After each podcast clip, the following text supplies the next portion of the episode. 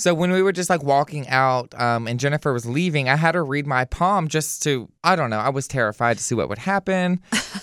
I saw that. I kind of wanted to give you some privacy, so I walked away. But come on, spill. Okay, so one of the things that she said really freaked me out because it's really, really true. She literally just Why sat are you there. showing me your palm? Like I'm I can reenacting what happened. okay, carry on. God, I'm a method actor. Let me live my life. Okay. No, so I was just like sitting there and I put my hands out and she just sat there and stared at them for like 10 seconds and she goes, One thing you need to be like worry about in the future, mm-hmm. possibly it may or may not happen to you, but you have a line of addiction in your family.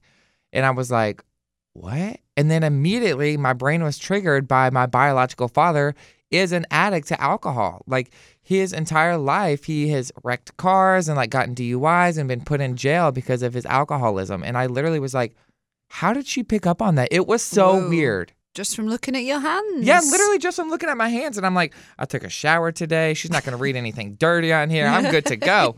and so there's that. Now I'm like literally thinking of a conscious effort to make sure I don't have an addictive personality to anything. Cause she was like, it uh-huh. could be anything in your life. It could be shopping. It could be going to the gym. It could be mm-hmm. anything that you build an addiction to.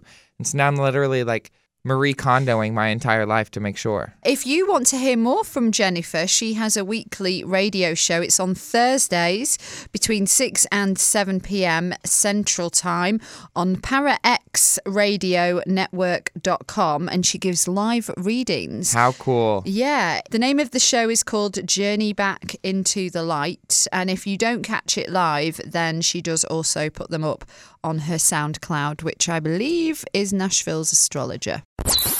Thank you.